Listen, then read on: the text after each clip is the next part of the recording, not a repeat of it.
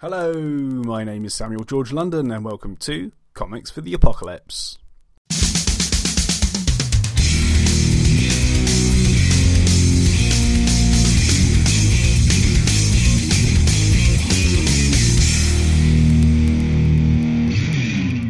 On today's episode, I speak to comic book creator and unique individual Una about what comics she would take into a super volcano eruption apocalypse.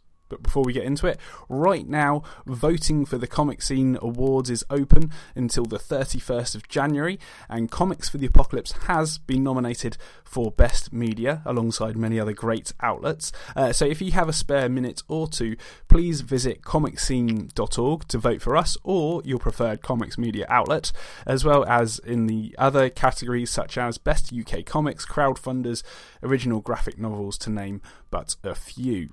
And on a side note, if you enjoyed the show today, please leave a review for us on iTunes, Spotify, or whichever podcast service you use, as not only will it let me know that you liked it, but believe that it helps make other people aware of the show as well.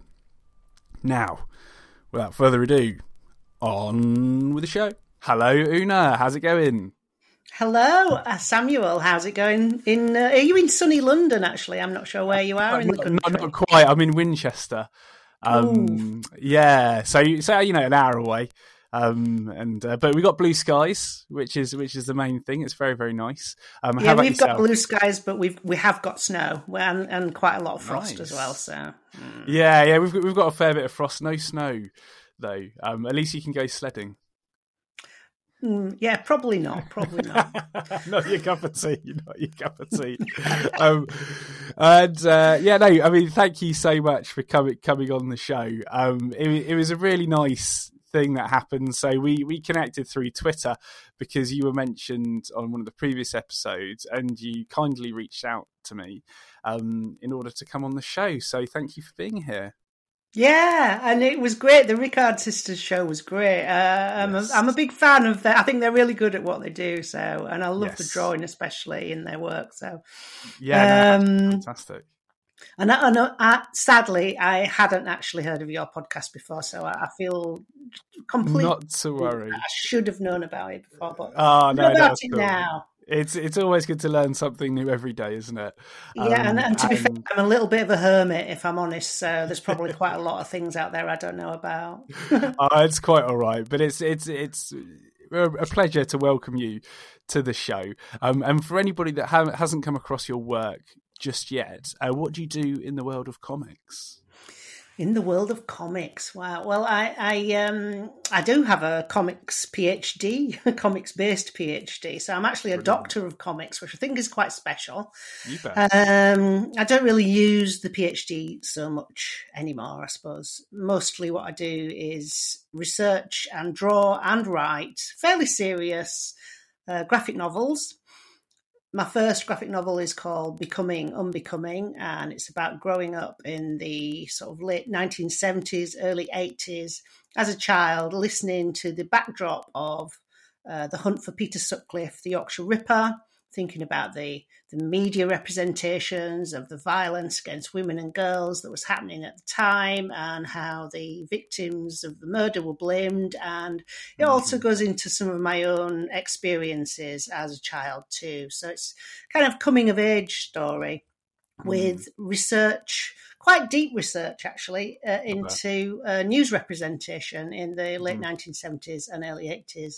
And then my latest sort of big graphic novel, you know, more than 200 pages, mm. is called Eve. And that's about the changing climate in the UK. And by that I mean, the changing uh, environment, but I also mean the changing political climate and the kind of general hmm. confusion that I see around mm. me. Um, I'm really, really proud of that book, and it was Absolutely. such good fun to draw because it's the first one I've made full time. Right. Uh, my other two comics are short ones; they're sort of four, between forty and sixty pages, I think. And one was commissioned by New Writing North, which is a commissioning agency and a writer support agency based in Newcastle. They're really great, and they had never uh, commissioned a comic before. So I feel really privileged for that to have happened. Brilliant. That's a life story comic again about um, a place called Stanley in County Durham, which has become famous recently because it's where the red wall fell down. So that's a kind of life story about this small rural community and a bunch of women who look after each other in a, an empty shop. Uh, and make things. Um, mm. And my other short comic was funded by Arts Council England, and that's called On Sanity One Day in Two Lives. And that's about me and my mum. My mother has a psychosis, and she was sectioned under the Mental Health Act, and she's fine now. Um, she's actually doing really well. And as she recovered, I thought it might be a really good idea to finish the zine that I'd started, mm. asking her to ha- to give me her story, her version of the events. Um, when she was really poorly. And, and she still occasionally gets invited to give talks. It's not often you get to hear from someone who's living a good life after being sectioned. It sounds like such a terrifying thing to happen. And mm. actually, mm. um, for her, it was, it saved her. Yeah, it gave her a new lease of life.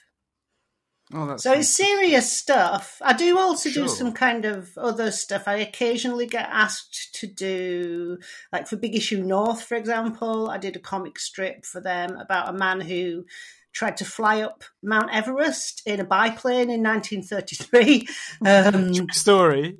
Wow. Yeah, he, did, didn't make it, unfortunately. No, he, he was yeah. no, he, he had um, a lot of a lot of maybe slightly too optimistic about his own capabilities and yeah um, and what else do i do? I, oh i've recently been working on i do lots of illustration commissions and i've been recently working on a tattoo for a woman who's uh, she's in san francisco so we've been kind of doing it by Zoom, and I've been sending drawings backwards and forwards. And it's a life story tattoo, and I've really enjoyed wow. doing that. And I am actually thinking of kind of adding it to my portfolio. You don't necessarily need to get a tattoo, but just kind of talking through where she is in her life and what she's thinking and trying to make that into images that that's sort of meaningful to her.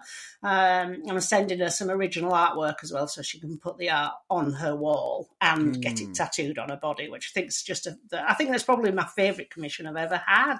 Oh no, it's not. No, my sorry, my favourite commission was a comics commission where I met a woman who was 103, 103. Wow. Epic. In a um, in a old people's home in North Manchester, a Jewish old people's home. So she had a lot of interesting tales to tell about her life, and um, it was sort of just a single page comic. I, I, kind of made it into a portrait of her in the centre with bits of life story drawings revolving around the circle. Uh, and that was made into a, a, large format poster and a small poster, and it was placed around the transport network in Manchester. So yeah, I, I do. I get. I think some really interesting work. yeah, I would like I'd like more of it. So if anybody's out there listening, thinking, "Oh yeah, that sounds good," you know, just yeah, get in touch. I'm always drop a line. And, and where, where, where's the where's the best place for people to drop you a line? Well, there's a contact form on my website, which uh, everything, my social media, my website, everything I do is things by Una because I don't just do comics, I do things because I do writing and I make sculptures and I do workshops and I run projects and all sorts of things like that. So, um, thingsbyuna.com and on uh, Instagram and Facebook, things by Una. Um, yeah. It's fairly simple. Fantastic. And of course, all of those links are in the show notes, folks. So get feel free to uh, click through to thingsbyuna.com and, uh, and, and check out her work as we go. Uh, now, all that being said, I, I, do have some bad news. And for anybody that's not familiar with Eve, um, it is an apocalyptic story in itself, but in, in, in, in, instead of the. Um, climactic um, disaster that's happening in Eve. It's it's uh, more of a super volcano eruption that you're up against. Um, mm. And hmm. my question for you is, what is your action plan for survival? Well, you see, I feel like I've got completely the wrong apocalypse. I can't say apocalypse. Apocalypse. Um, you should never do anything that you can't say. I think, but um, or spell. So I think I've got the wrong apocalypse for me because, as you know, Eve is kind of it's a gentle sort of English mm. apocalypse, isn't it? Yes, I mean, there's some nasty stuff going on in there, but it's it's. I was trying to imagine how we would do it in England, and I, I thought it might be sort of slightly rubbish. Um, that's, that's, it, isn't it? That is it. Yeah, we we do an apocalypse, but it's a bit rubbish. Yeah, yeah, it feels a bit like that. So, um, I I like quiet things. Um, quiet stories and I always think less is more and all those kind of things. Mm. So a super volcano is almost is diametrically opposed to me and my personality and my interests. Um, however, I did have some thoughts about this. Well, the first thought was that the last I looked it up, obviously, because being having been a doctor of comics, I, I have to do research about everything. So the last super volcano eruption was t- nearly twenty seven thousand years ago. So mm. either it's hardly likely to happen, or we don't, so we don't need to worry about it, or it's overdue and imminent. Mm-hmm. Mm-hmm. I don't know which of those, but I think that the, as far as I understand it, the main problem would be the decades of climate change that would um, result from the falling dust and the kind of low mm-hmm. light conditions, all of that. Obviously, yeah. climate change is something that we're grappling with now, and it's it's a central uh, part of Eve. Really, kind of imagining kind of what what might come in just in a very short amount of time, maybe twenty years or so. Because uh, in Eve, I've moved the capital city to Bradford because firstly because that's quite funny the thought of all those londoners having to come up and live in bradford but also because bradford genuinely is the highest city in the in england. So it makes sense you know if there's going to be a lot of flooding let's move everybody somewhere high up. Yeah so i think in in the event of a super volcano if i was lucky enough to not just die instantly because this is the thing about a super volcano the, the vast majority of people will just die straight away so and, mm. and most people will have no control over that so if i'm lucky enough to survive that i would like to be made mayor of everything Brilliant. on the basis that i have written and drawn this end of the world comic which is all about survival and about all the kit and gear and skills that you need um, to sort of to survive. It's almost a bit. I, I, got really into you know watching YouTube videos about American preppers and things like that when I was totally. when I was researching it. Yeah. yeah. So, but I, I, believe, and, and and I don't think that I'm overstating this. that I have the you know the personal skill set. Yeah. skill set to be mayor of everything Brilliant. after the super volcano. Um, and I'll, I'll let you know my more concrete plans. But one of my plans is that I do have an allotment and, and I have a polytunnel on it. So I would have at least some earth that was not covered in dust. Nice. Nice. So you, are able to protect that and, uh, and, and keep on growing some uh, some lettuces and tomatoes. I'd be able to grow some stuff. Yeah, potatoes probably. It'd be like that yeah, film with uh, what's his called? What's his face? The what's he called? Matt Damon. Matt Damon the and the, the, Martian. Yeah. When he's growing um, potatoes out of his poo. That's very funny. I like that. it is brilliant, isn't it? It is brilliant. Um, yeah. And and in this new world where you're mayor of everything, um, you know, there's there's still some kind of closed circuit TV channel that's going on. You know, we don't have like this massive power grid or anything like that, but you're able to um, kind of host small TV shows. Um, and uh, on it, um, they, they, they want to find out more about you as a person, Una, um, and and they go down the route of comics, of course. That's that's, that's your career and expertise. Um, and they start off with the question of uh, what's the first comic you remember enjoying? Ooh, well,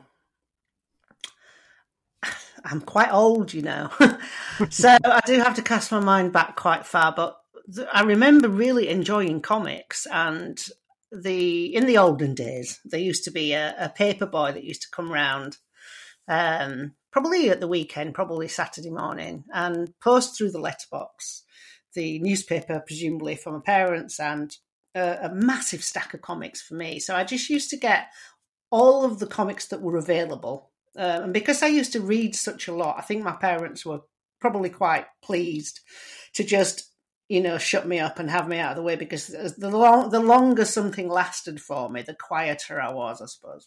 Um, so I had all the sort of British comics like Beano, Dandy, Whizzer and Chips, Bunty, all of those kind of things. Those are the ones I remember. Uh, I also have a vague recollection of having Twinkle, but I must have been really, really tiny. And, and I mostly remember cutting out the little paper dollies in Twinkle, and that crops up in Becoming Unbecoming when I'm sort of thinking about the superficiality of, um, you know, what girls are kind of told that they should be when they're younger. Um, there are some drawings that are based on the cutout dollies. But I definitely uh, used to enjoy uh, reading comics, but saying that, you know, um, I would read anything. I mean, if you sat me in front of several cereal boxes, I would read the cereal boxes. And um, as a kid, I read a lot of um, very inappropriately um, adult, not in a sexual way, but sort of in a like I read a lot of P.G. Wodehouse. I mean, I was a little kid living in Yorkshire from a working class background, and I've got just got no idea what I had in common with PG Wodehouse, but that used to really make me laugh. So when you say what's the first comic I enjoyed, um, I'm just not sure how much store you should put in that because I would really just read, you know, the newspaper my fish and chips were wrapped in. was almost brilliant. like absolutely avid reader. Absolutely avid reader. I, I sometimes used to bump into things because I refused to put my book down. Amazing. Yeah. That is absolutely brilliant.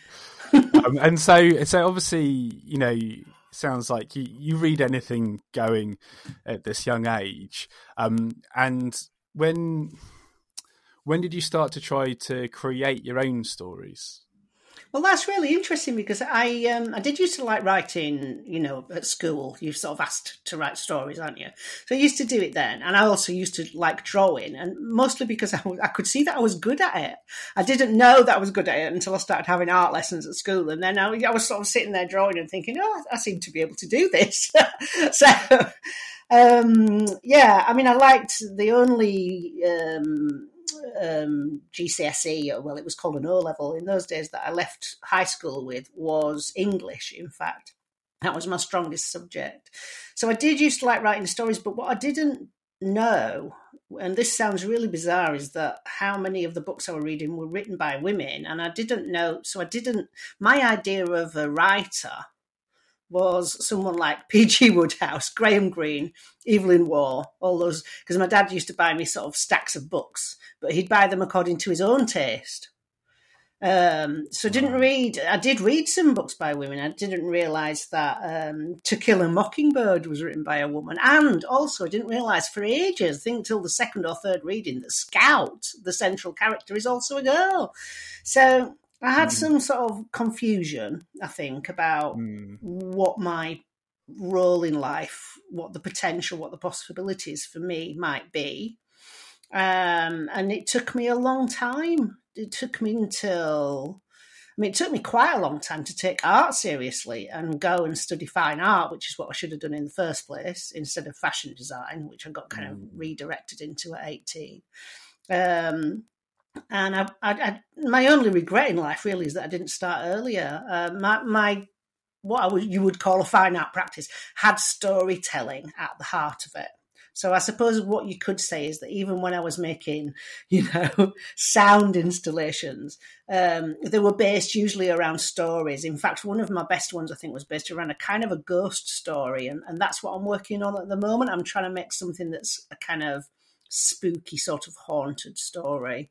So it, I'm I'm a late developer, hmm. um, mm. but really, I suppose, a bit like being a jazz musician. As an author, you can just go on and on and on until you drop dead, can't you? So that's what I'm. That's what I plan to do to catch up. Certainly, and yeah, it's not. It's not about how you start; it's about how you finish. So, oh yeah, um, yeah, it's uh, it's very, very very well done, Una. Very well done, fantastic. Uh, now, um, moving on to the next question. Whilst you're in the uh, interviewee chair, uh, what's the funniest comic or most laugh out loud moments in a comic that you've read? Well, I thought about this and, and I, maybe I just have a very dark sense of humor, but there's a book by Roz Chast, who's a New York cartoonist, I suppose, about her parents dying.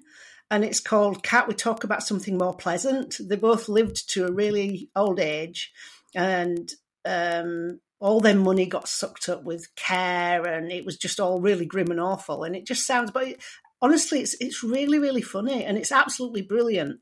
And it includes at the back of the book lots of photographs of a parent's apartment, which uh, that's not funny. That's just really sad, but it's also really beautiful because it makes you reminds you that you're reading a real thing about real people.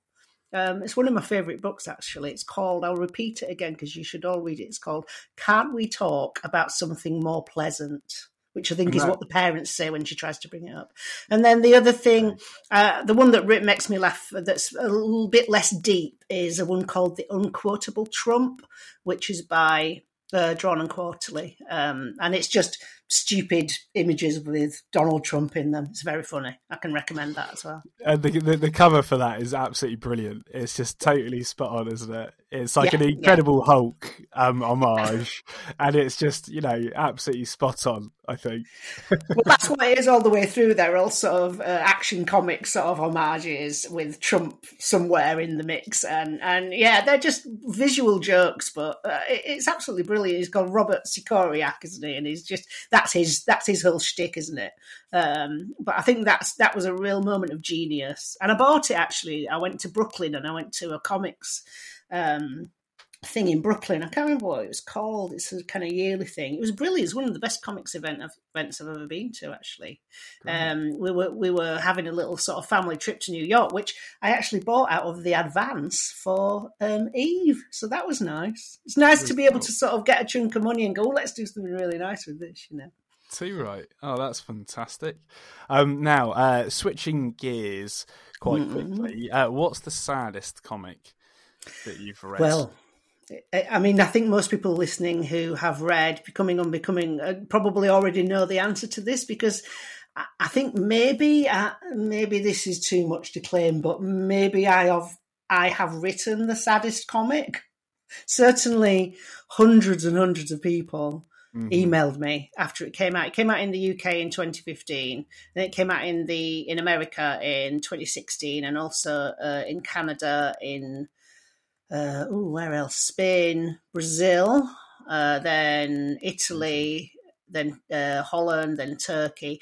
So, sort of over the years since 2015, so many people have written to say, "Oh, I read your book," and um, uh, sort of, you know, this happened to me too, and or, or sometimes I read your book and I've got a daughter and you know i'm a man and i, I want to talk to her about it but i don't know how, where mm. to hmm. start and how old do you think she should be to read this book and you know what what, what would you know looking for recommendations or um, i think my best email oh i read your book and I've, I've started to look at from a man again i've started to look at some of my friends in a very different light mm. and thank you for doing that and i'm going to kind of go away and think about sort of how I might kind of challenge various things that they do and say. Um, but mostly I have collected other sad people as I've gone through the last uh, sort of seven, eight years now, um, and hopefully made them happier by. I always take it really seriously when I reply to people. Um, mm. It sometimes takes me a little while to get back to them, but I sit down properly and think about and give them a proper reply.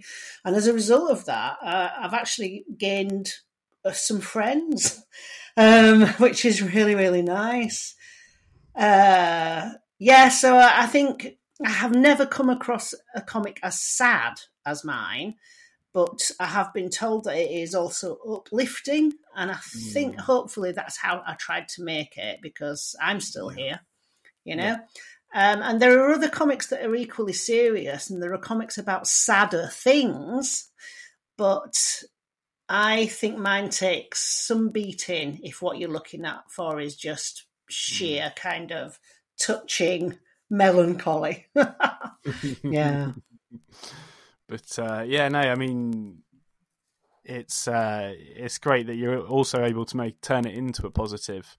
Um, that exactly. I mean, well, I don't know if you know that, but I, I got invited to some to Brazil because my Brazilian edition sells really, really well because Really? Wow. yeah, because violence. Brazil- Brazil's a violent country, It is, you know, and, and violence is an e- epidemic proportions there. And um, this group, this yo- group of young people, young sort of working class people, working people in a town outside of Sao Paulo, got in touch with me and said they didn't think I'd say yes, but I happened to have an mm. arts council grant at the time, and as part of my grant, I'd asked if I could do a foreign trip, and I was going to do a completely different foreign trip.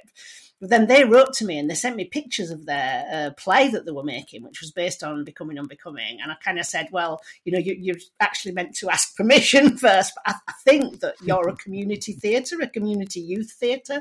So it's fine. But we, we've got a kind of contract between us now. Uh, we, we've we, we've formalized our relationship quite well and uh, i've got um i went to visit them uh saw you know got a standing ovation in this play loads of people hundreds of people turned up wanted to have selfies with me and i'd never had that before it was, it was a little bit freakish if i'm honest um wasn't wasn't my favorite thing that I've done. Mm. Um, I'm not even good at taking a selfie of myself, so God knows how you're supposed to do it with other people in it. Anyway, um, so so that's kind of that's turned into a whole um, uh, international um, friendship, but also international collaboration. Um, I managed to get them some funding from the Arts Council, and we did we broadcast live. Um, one of these shows you can find that on my YouTube channel, which I think is probably also called Things by Una, but you, there's a link to it on my uh, website. So really special, really really special, and uh, an international um, group of friends, all based on people who've read Becoming Unbecoming, and uh, it's really touched them somehow. That's incredible. Um, and uh, it it just goes to show you the power the power of storytelling, and, and how it can bring people together, doesn't it? Um, and uh, yeah, great, great, great that you can uh, turn such a such a sad situation into something positive. And uh, yeah, as you say, you know, um, it, you hope that it gives people hope that they can get through things like that as well. Um, Yeah. and give them strength. Yeah, I think it does. I think it does. And I base some of my projects on my ideas about becoming unbecoming what to do with how do you tell these stories without inadvertently making the worst kind of pornography? How do you um, depict things with pictures when uh, what you're trying to describe is indescribable? You know, how do you um, how do you tell a story which has violence at its heart um, without actually drawing any violence, which is what I've managed to pull off, but it took a really long time to kind of work it out and work it through.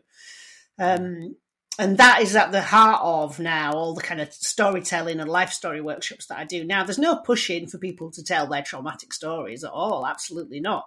You know, you just you're drawing. The the the the thing you're doing is you're trying to make art you know this is no, it's not therapy don't don't don't people out there listening don't try and do the book for therapy have the therapy first then draw the book because you know um, god knows how many tens of thousands of people have read becoming unbecoming I, I was already in a position to start making art out of that i couldn't have done it even 10 years earlier so um I kind of lost the thread of what I was saying now. What was I saying? But um, yeah, I suppose that's an important message to have out there, really, isn't it? That lots of people have these stories to tell, but finding a way to do it that doesn't cause more harm, I think it's really important. It is. It is hundred percent, and uh, yeah, you're obviously a shi- shining example of that, you know. And uh, Mm, I don't know whether I'd go that far, but I do my best. very good, uh, humble as always. Uh, now, uh, moving uh, back to the interviewer's chair, um, and uh, the next question that comes up is, "What's the scariest comic?" Oh, read? scary! You see, I could, this is another of your questions that I couldn't answer. But this is this just because I overthink everything. I don't know. But scary. How do you do scary in a comic? I have not really ever read a scary comic, and I was sort of casting my mind back to all these, all the ones that are supposed to be scary, and I was thinking, no, they're just kind of gruesome and violent. That's different. Um, scary, but Japanese horror, and oh, and I, I wrote it down. The name of the novel, the one about the spirals. Yeah. Um, Uzumaki. What- That's it. That's it. Because that's properly disturbing. You know, a mm. bit like the Japanese horror that I, I actually really like Japanese horror as well. Although I, I mm. watch it from behind a cushion, I have to say. I have a kind of system where I put my hands over my eyes and I just have tiny little chinks peeking through. Classic. But that, I think that is the only example I can think of that is genuinely scary and leaves you sort of feeling, oh, oh, I don't like it, you know. And that that's what I think horror is, rather than I mean, I'm not into that kind of thing anyway. That you know, like um, just people having bits chopped off them and all that. that kind of things.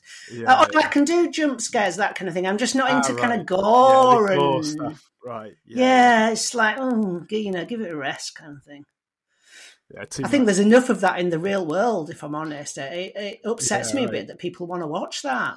But Yeah, I do like um, Like- supernatural stuff very much. Oh, we I watched some great.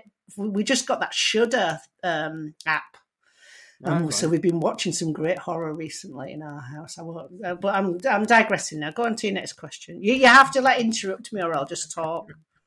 Ah, it's quite all right. It's quite all right. I love the uh, the uh, the tangents. It's all about the tangents. I'm all I'm all about the tangents. That's me. all about the tangents. In fact, if you read my comics, you'll even see tangents in the comics. I'm constantly going off on a tangent. It must drive people nuts. Oh no, it's fun. It's fun. You, you you can see the meandering with purpose. Yeah. So, you know, Yeah. it's all good. Uh, now, uh, yeah, uh, moving on to my favourite question, and that is, what's your favourite cover? Ah, yeah. Ah, it's funny, isn't it? Because you obviously the cover's the first thing you notice when you're going around a comic con or something like that. Yeah. um, excuse me. oh, I should have muted then. You see, you told me to mute when I wanted to cough. But anyway, It's all good. I'm just going to have a little sip of tea before I do the cover question. So, covers, yeah, important. Um, I don't really work in action comics where you know you have all these kind of alternate covers and that kind of thing. Um, I like that idea. I think it makes them sort of collectible. It gives lots of different artists a chance to have a shot at the cover. So I kind of get why covers are so important. Um, but I, I worry that you, you know people shouldn't sort of focus too much on the cover and less on the content. Yeah, yeah.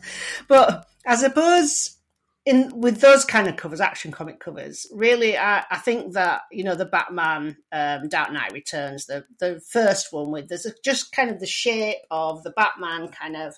uh, It's quite a skinny shape as well. We're sort of sailing through the air, and then there's a, um, I think it's a blue background, and there's a kind of white streak of lightning goes right across the front, and it's so minimal, isn't it? Yeah. And yeah, that's- yeah, very much I do I do go for big colour kind of things, but I, I do really like minimal sort of artwork as well, and I love that. I think it's a stroke of genius. Um, there's a woman also called Alison Sampson who I really like her artwork, and I think she might be Northern. Is she from York or something? Because I seem to bump into her a lot. Um, potentially. and. I really love. She does a lot of covers, and I always see her at comic stuff, and she has them kind of standing up around her at a table, Mm. and I always think, oh, they're amazing. They're really, really beautiful. She's got this really kind of fluid way of drawing. I don't know who does the colouring for her, but the colours are always spectacular as well. So, um, um, what was the other thing? Oh, yeah, I was going to say that for for me as a graphic novelist, I mostly collect graphic novels and also zines. I've got a massive zine collection. Um, uh, but um, with graphic novels, it's more that I like a nice box. And I, I've never been as excited as when I saw Chris Ware's building stories in a big, big box, like it's kind of like Monopoly sized box. And you open it, and there are all these little comics inside, and you can kind of sit there and and, and it's, at first it's a little bit stressful because you think, oh, oh I, I want someone to tell me which order to read them in, but there isn't an order, so um, you can just kind of pick them up and and read through them, and then put them back in, and then put the lid on, and it's uh, that's one of my favourite things. So I like a nice box, and another nice boxed book is The Great War uh, by Joe Sacco. I'm always really scared of getting it out because it's a concertina book. It's a really beautifully drawn. These little kind of um, really old-fashioned boys' own um, sort of soldiers in the First World War, and he did a lot of research, I think, into what it actually looked like. So there's a kind of really nice balance between realism and a sort of boy's own annual aesthetic, and and it unfolds a, a huge concertina. Um, it's, it's, not very practical, if I'm honest, but, but no, there's no, something. No. There's so, there is something beautiful about occasionally yeah. getting it out and laying yeah. it across the floor and just kind of looking through it. Yeah.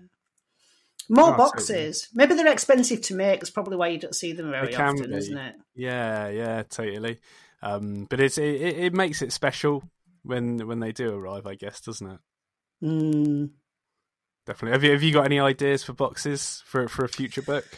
Oh, when I was a proper artist, I did used to make artist books, and I used to like making boxes. And I actually had a lot of fun one time making boxes. They were they were artist books, but they were based on music and they were the size of a CD. This is really dating me now. Mm-hmm. And they were tiny little concertina books. And I made um, kind of you know the slip cover sort of mm-hmm. CD cases that you used to get, yeah, sure. hard with really nice black fabric on the outside. And I embossed mm. the fabric, and oh, wow. yeah, it took ages. I never sold one of them. I've still got them in a drawer in the shed somewhere. But this is the thing about being a proper artist, you see, because you can go through your entire career without ever selling anything at all.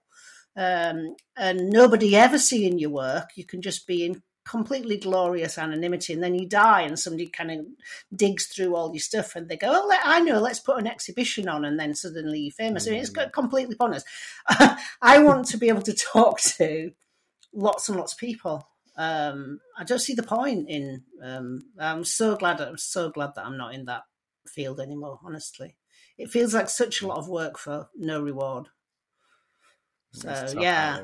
also, I do find it quite hard to take things seriously. So uh, I mean, standing mm. around with a glass of wine, looking poor faced in an art gallery, it's just not really me.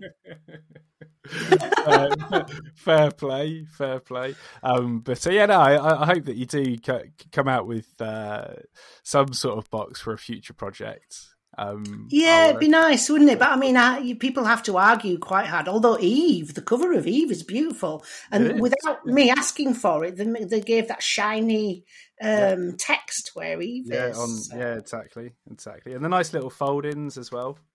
Um, the, the foldings are great. Did you see the map? That's very great. It's all about the map. I love a map. I love, a map. I love a map in a book, and also I that is a real. It's a map that I invented, but I right. bought loads of really old maps and looked at them, looked at the kind of style mm. and the mm. colours and everything. Um, and it's based on the um, landscape around Keighley, which uh, Keighley and Haworth, where mm. the Bronte sisters used to live, which is kind of mm. I'm going like this with my arm, showing you where it's over there, but obviously you can't see me, you people. So yeah, it's it's over there, um, Haworth and Keighley, and it's very kind of hilly, and there yeah. are funny little pockets of water, and uh, you know, well, everybody's seen Wuthering Heights already, haven't they? So that think, think Wuthering Heights. That's the geography that I'm drawing for Eve and, and um, great names like Batty Green. That's right. Well, actually, nearly all place names in the north are yeah. um, corruptions of Viking language. They're the Viking names, and so we have loads of fosses. And I can't remember. I'd have to have the book in front of me now, but all of those place names are yeah. based on real place names, and they are real Norse words. Mm. Yeah, oh, it's interesting, like isn't it? Busken it sounds like it could be. Well, Ling, yeah, I can't remember now. Ling, I think means you can you can if anybody's really, I mean, because well, there are lots of the the type of people who would do this in the comics world. I think mm. if you're interested, you can type those words that are on the map into the internet somehow, whichever search engine you use. Don't want to advertise anybody, um, and see what it means. They all mean something you know they mean like a type of bird or they mean a type yeah. of hill or valley or mm-hmm. flat or mm-hmm. grass or where you can grow food or you can't grow food or you can take your horse or you can't take your horse or whatever mm-hmm. there's always kind of meaning behind it yeah very cool it's odd, isn't it? Though, so we're all talking Viking. Oh, and also in Eve, yeah. somebody says somebody says "a up," which is a Yorkshire greeting, which yeah. is actually an old Viking greeting, an old Norse greeting. I yeah, very a cool. up. Yeah, that's pretty cool. Yeah, Youngman Duck, yeah. oh no, the same duck over the on the dark side in Manchester. In Yorkshire, they just say up. Yeah, Yeah, yeah, exactly. My my mum's from Preston, you see, so um, Ah, yeah, I, I, I, I, I'm from the wrong side of the Pennines, like my oh, my uh, heritage at least. Um, you are. Yes, you are. but uh, yeah, I, I, I have uh, a lot of that in my in my relatives. That's your cross to bear, isn't it? In in uh, It becoming and right. becoming, there's also a, a little map. It's not as quite as grand as the map that I drew for Eve, but there's a little map of Yorkshire, and on the edge of Yorkshire, where Lancashire billing begins, it says "There be dragons." That's for sure. If you if you knew my family, But,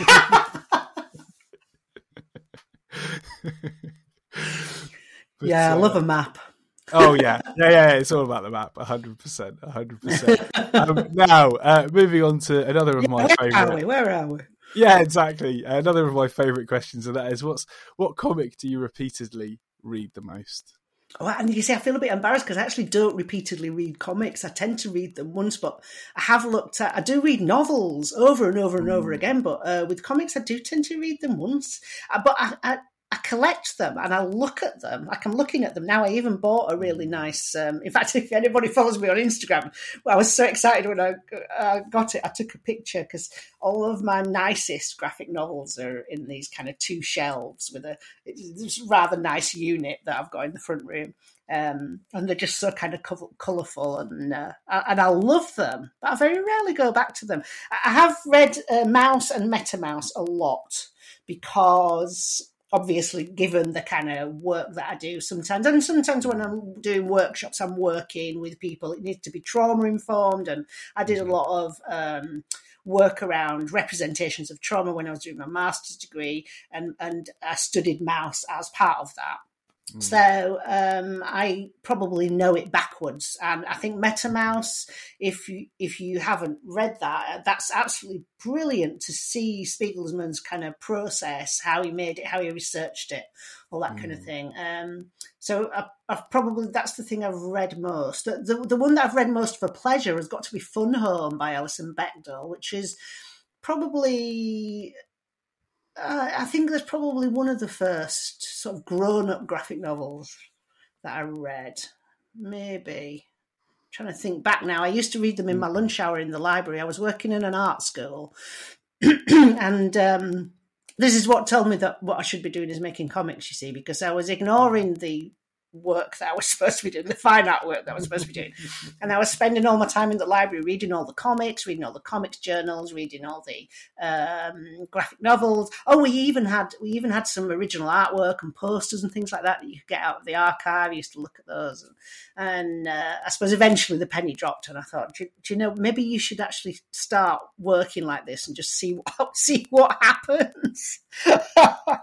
I'm very slow on the uptake sometimes, but um, Fun Home made a really big um, impression on me. I thought it was beautifully told, a beautifully told story, and, and deeply moving and touching, but also really kind of human. Um, about both Alison Bechdel and her father, and the you know where she's got those bits of realia in there where she's showing a letter where she had this kind of obsessive tick where she does something weird with the lettering and um, just everything about the, the very kind of uh, restrained sort of color palette as well. I think is really lovely in that. Um, yeah, I think I think Fun Home. It's not underrated, is it? Because people really really love it, but I think it's quite an important uh, comics work. Hmm. as well. Fair play. Um, and and kind of going back to MetaMaus, are, are, are you considering doing doing one for for becoming unbecoming? Oh well, it's funny you should say that. Bingo. But There you go. um, I did talk to Corinne, my Corinne Pearlman. So she was my editor at Myriad Editions. It it might not be possible. Uh, Corinne would be involved somehow, but it might not be possible to do with her because of just where she is in her career and her life and so on. But um, she she I couldn't do it without her involvement, if I'm honest. yeah. But I said to her, "What about some kind of tenth anniversary becoming unbecoming. So, because so many things have happened and so many people have sent me their stories, so many people have written about it. There are loads mm-hmm. of theses out there and dissertations, lots of, um, I don't know, lots and lots of articles and chapters in books about it, that kind of thing. Um, and outside of sort of academia, is, there are just all these people that I've been collecting along the way who are now my. Uh, you know, some of them actually in real life friends, some of them uh, just kind of internet friends or, or social media friends or whatever. Mm. And I feel like it could be a quite an exciting project, quite an interesting project. So I would like to have a 10th anniversary, Becoming Unbecoming that would be a little bit like MetaMaus, yeah. Fantastic. Um, I look forward to that. Yeah, I really hope I can make it happen. Whether it will or not, it might end up being an eleventh anniversary, or something like that. Yeah, yeah. it's coming up making, soon. It'll be yeah, it'll be twenty twenty five before you know it. It's yeah. making these things happen and getting all your ducks in a row. It's always really difficult. But Corinne, if you're listening, I know you haven't forgotten about this, but let's try and make it happen somehow. Fantastic, brilliant. Uh, now, uh, what's the most meaningful comic to you? Ooh, now, um, you see, this is quite a hard one as well, isn't it? Because mm. they all, the ones that I really enjoy, that really grab me, they've all got some meaningful aspect to them. But sometimes they're, so I mean, a lot of comics are just kind of stupid, aren't they? You know, but but there's always something really kind of poignant or, or human in them. Like I really like. Um, I think I said before, um, Stephen Collins wrote The Gigantic Beard That Was Evil, which I, I, I just think it, it's a wonderful, it's, a, it's such a tight concept. That's the first thing. But also the drawing, the pencil drawing is just so kind of flowing all the way through it. And it's such a simple idea. It's just a gigantic beard and it's evil. That's one of my favourite books. Um, and then you have these kind of really quite serious ones like Killing and Dying, for example. That sort of made a, a, big impression on me. Epileptic actually made a big impression on me as well. And um, uh, those are um, a lot of life stories, aren't they? Um, I've been reading recently Putin's Russia, which I got from Darryl Cunningham when I was at uh, the Lakes, I think, um, right. this year.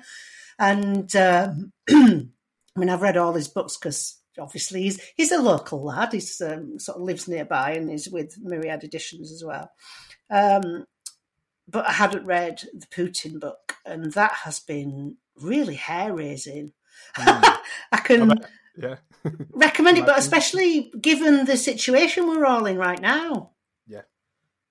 It, it, it's just kind of I haven't been able to read. Normally, I steam through them quite quite fast to do it with any, anything that I'm reading. I'm like, right, come on, you know, yeah, let's read this thing.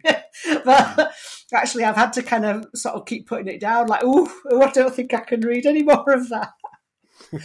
um, too much, too much. Bit too much, but probably because of the situation we're all in yeah. right now. I think if I'd have read it when it came out, I think was it last year or the year before, I, I probably wouldn't have felt quite so uh, overwhelming. But yeah, it really is. I think the the one that's left me thinking the most, the one that feels more like a novel, most like a novel to me, is Jimmy Corrigan, the smartest kid on earth, which is like a.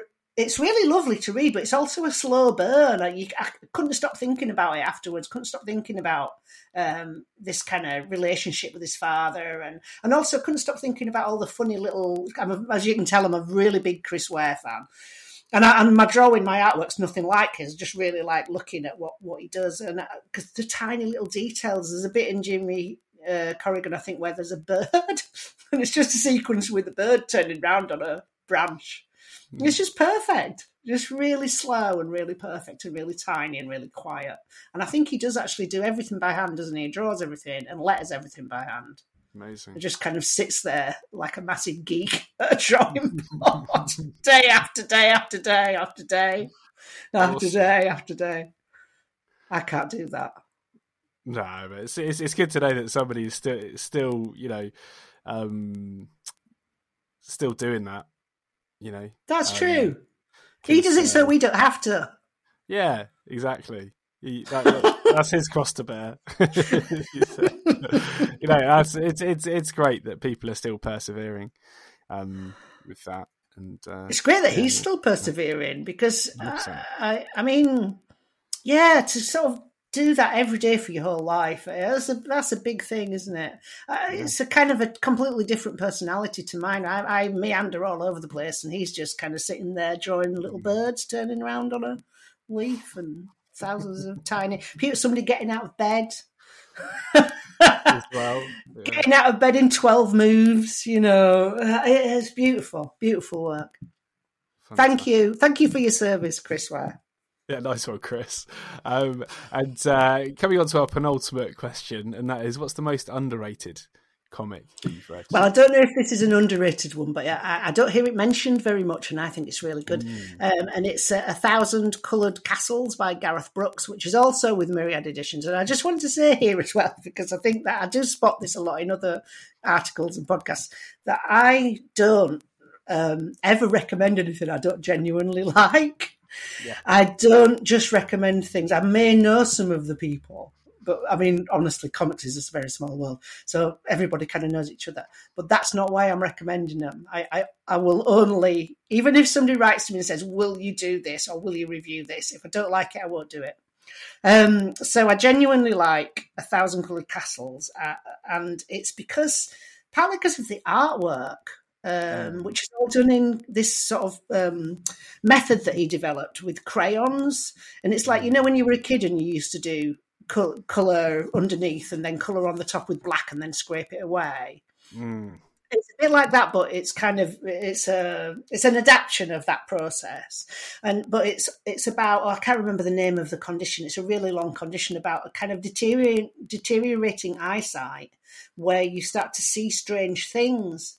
Um, he he explains it in the book, but so the artwork kind of matches the story, but also it has kind of a feeling a bit like what, what's it called that um, Raymond Briggs one? Ethel no. Um, is it Ethel and Ernest about his mum and dad? Um, it has this kind of really sort of quiet feel to it. Um, it's that word again, like, like where there's just this old couple kind of rattling around, relating to one another. It, uh, I think it's really beautiful. Really, um, Yeah. so it's a story well told, and I just love the way the art is made. Mm. Definitely. Um, and yeah, no, Gareth, Gareth's been on the show. Um, and, and has ta talked about it to me. Um, Has he? What did he say? I want to know what he said. Oh, I'm going to have to listen to another one, aren't I? now? Yeah, well, yeah, you get it, it, it, was probably about. I'm afraid it was probably about uh, 70 episodes ago. Um, Oh, no, uh, really? I can't, I, I can't recall it? off the top of my head, but yeah, definitely search search for Oh, it. could you send it to me or something? I will. Oh, can yeah, I search? easy it, I'll send you a direct link. Yeah, um, is it I mean- searchable? If it's searchable, because It he is searchable. You can you, you can put in comics for the apocalypse. Uh, Ah, no, Brookes, I mean, but once. I'm in there, ah, Gareth Brookes, I can find it that way, can't I? yeah, exactly. But I can send you the link as well. Because But, also, um, he just very kindly wrote an, an article, an academic article about becoming unbecoming. So that's really nice, isn't it? Oh, brilliant! There yeah, you go. he's a Um, good, but- he's a good egg. He is a good egg. He is a good egg. Um, and uh, yeah, it's for anybody that hasn't seen A Thousand Coloured Castles, definitely go check it out on Gareth's website, which is G Brookes, and that's B R O O K E S dot com. Um, because I mean, as you say, it's got this really incredible um, look to it that he's done entirely with wax crayon. Um, Hmm. and uh, it's it's a, a exceedingly unique book. I'd say. Yeah, Um, it's it's very impressive. much. It's impressive. Yeah, it is impressive. Yeah. Totally. Um, so Yeah. yeah, no, definitely go go check that out, folks. Um, now, um, coming on to our last question in regards to comics, if you could only take one comic into the apocalypse, which would it be?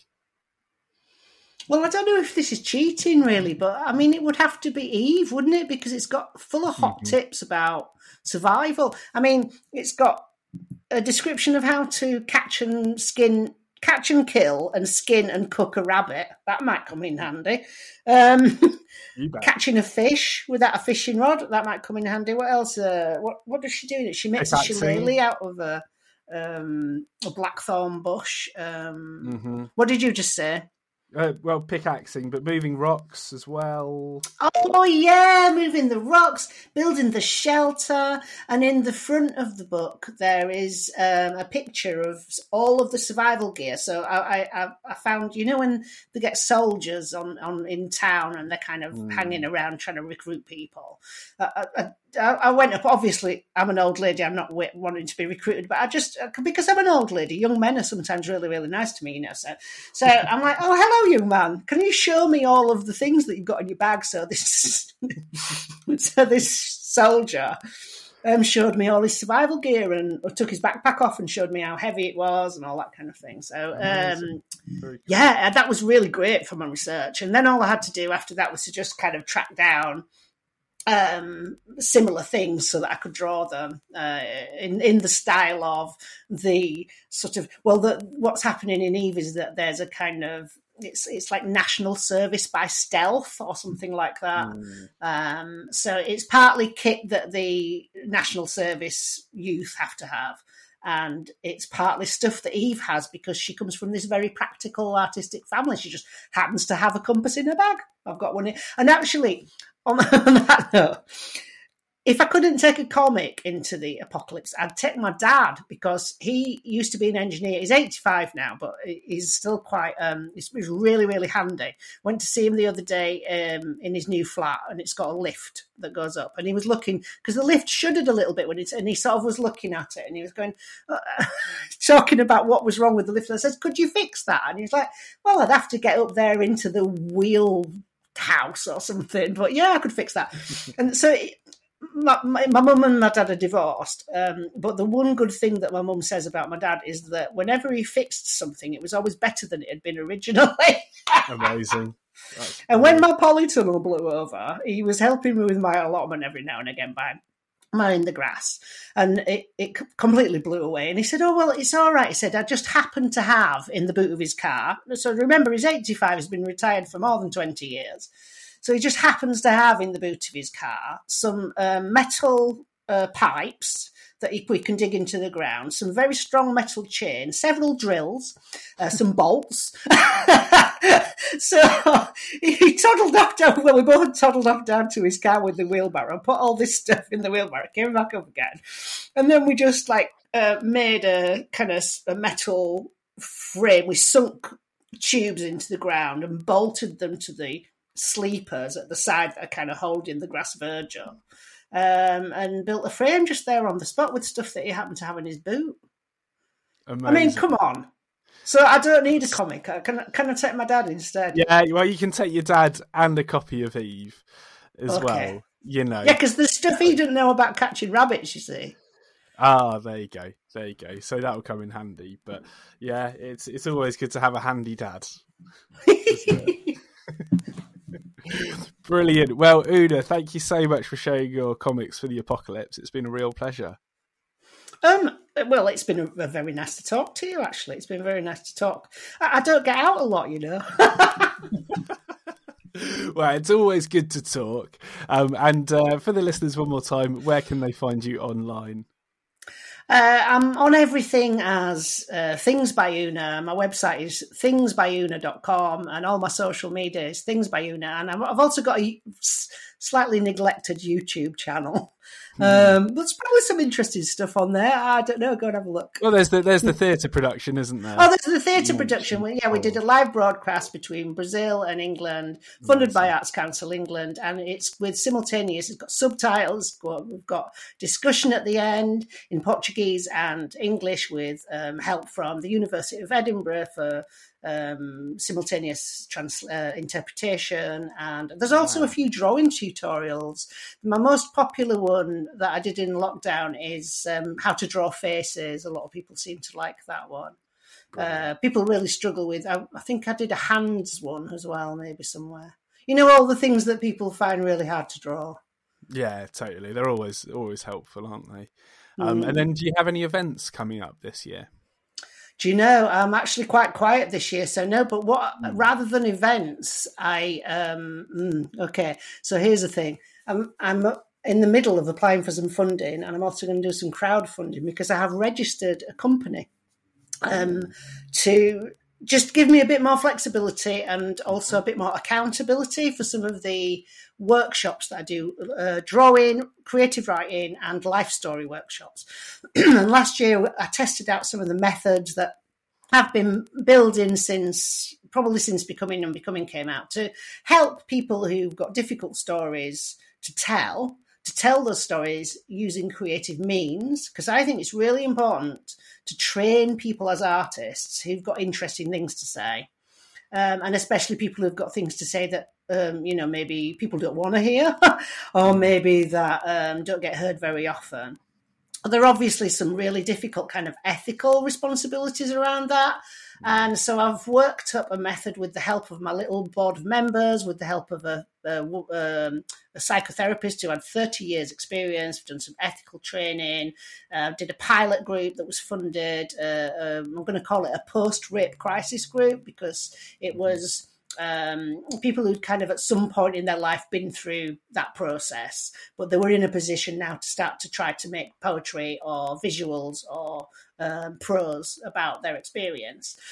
so not pe- people, not people who are uh, genuinely in in the moment of distress. That's not who I'm working with. But I'm working with people who've got stuff to say, and um, so you want to be looking out for that. My, my new company is called Red Dress Collective, and it's um, a not for profit organization that cool. will do artistic training. And that's my main job this year is to get it going. Last year we, i worked with a charity a small charity um, a group in margate which included some young people who were unaccompanied migrants uh, and some women who'd been imprisoned in holloway prison. And um, already for next year i've got planned i've got a ukrainian translator and we're going to be doing some stuff with a group of ukrainian refugees going to be doing a group with, with uh, egyptian refuge- refugees in arabic with an arabic speaker that's um, that I already knew from previously. We're going to be doing uh, working with the uh, the women in the shop in County Durham again. Got something in Belfast where we're going to do Irish literature with Irish people from both sides of the divide, and something in Fife in Scotland, mm-hmm. um, which is a sort of a, an area where very, very deprived around Leven.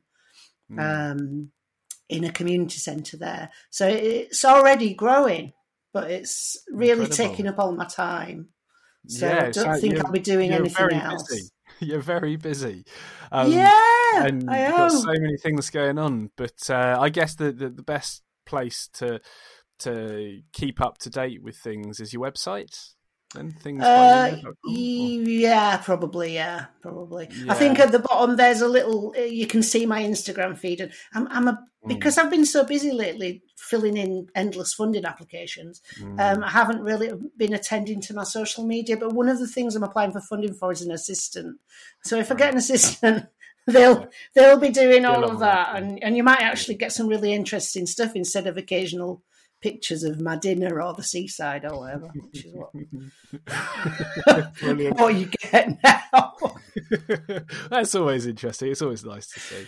Um, uh, yeah, no, Una, again, thank you so much uh, for coming on the show. It, it really has been been a, a real pleasure, and uh, yeah, I hope our paths cross at a, uh, at a con at some point in the future. I'm sure there will. I, I, generally do a few. I did quite a few last year, so I'll do a few next right. year as well, probably. Excellent. I'll look out for it. I'll look out. All right. It. Thanks bye again, Ida. You take care. Speak soon. Yeah, thank you so much for having me on. It's lovely to talk to you. No worries. Take care. Bye. Bye. Thanks again to Una for being on Comics for the Apocalypse. It was an absolute pleasure. If you enjoyed the show, please leave a review for us on iTunes, Spotify, or whichever podcast service you use as not only will let me know that you liked it, but I believe that it helps make other people aware of the show as well. If you'd like to check out Una's work, I'll follow her on social media. Those links are in the show notes, along with all our own links to the various areas of the internet. Speaking of which, if you haven't already, be sure to visit Comic Scene's website at comicscene.org for comic news and the Comic Awards, of course, and other fun sequential art stuff. And finally, as long as the apocalypse doesn't come to pass in the near future, I'll see you next time. Bye for now.